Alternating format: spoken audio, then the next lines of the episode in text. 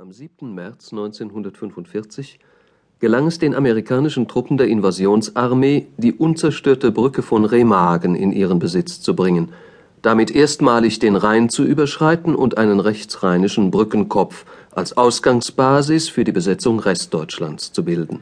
Die einen behaupten, der unerwartet schnelle Verlust des deutschen Brückenkopfes Remagen habe den Zusammenbruch der Rheinfront eingeleitet, das deutsche Schicksal endgültig besiegelt durch Sabotage und Verrat das Ende Deutschlands herbeigeführt. Die anderen zählen den Gewinn der Remagener Brücke zu den vier wichtigsten Ereignissen des ganzen Zweiten Weltkriegs und hätten ihr Gewicht am liebsten in Gold aufgewogen.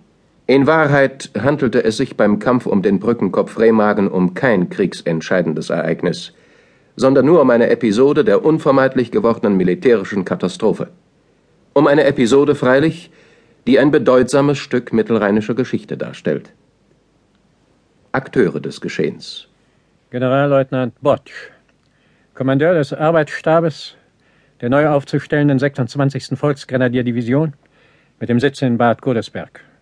Seit dem 28. Februar 1945 Befehlshaber über den Brückenkopf Remagen.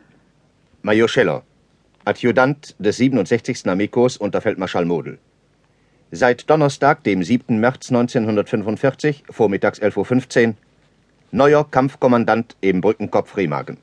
Hauptmann Bratke, alter Kampfkommandant im Brückenkopf Remagen. Hauptmann Friesenhahn, Brückenkommandant der Brücke Remagen. Oberstleutnant L.I. Engemann aus Redwood Falls in Minnesota, Commander des 14. Tankbataillons in der 1. US-Armee. Wichtigstes Requisit: die Brücke von Remagen, die Ludendorffbrücke, eine zweigleisige Eisenbahnbrücke zwischen dem linksrheinischen Remagen und dem rechtsrheinischen Erpel, 1918 fertiggestellt. Eine Eisenkonstruktion, aufgegliedert in drei Brückenbogen mit zwei mächtigen Strompfeilern mit je zwei Brückentürmen, von Ufer zu Ufer 330 Meter lang. Wichtigste Nachschublinie für die deutsche Westfront mit Anschluss an die Strecken Treusdorf-Niederlahnstein, Bonn-Koblenz, Sinzig-Ahrtal. Seit 1939 ständig durch eine Brückensicherungskompanie bewacht.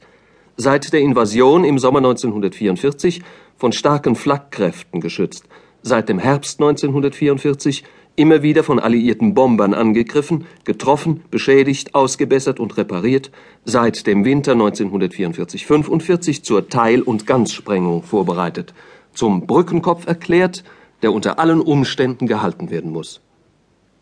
Es ist Dienstag, 5. März 1945, vormittags. Im Brückenkopf Remagen keine besonderen Vorkommnisse. Die 36 Mann der Brücken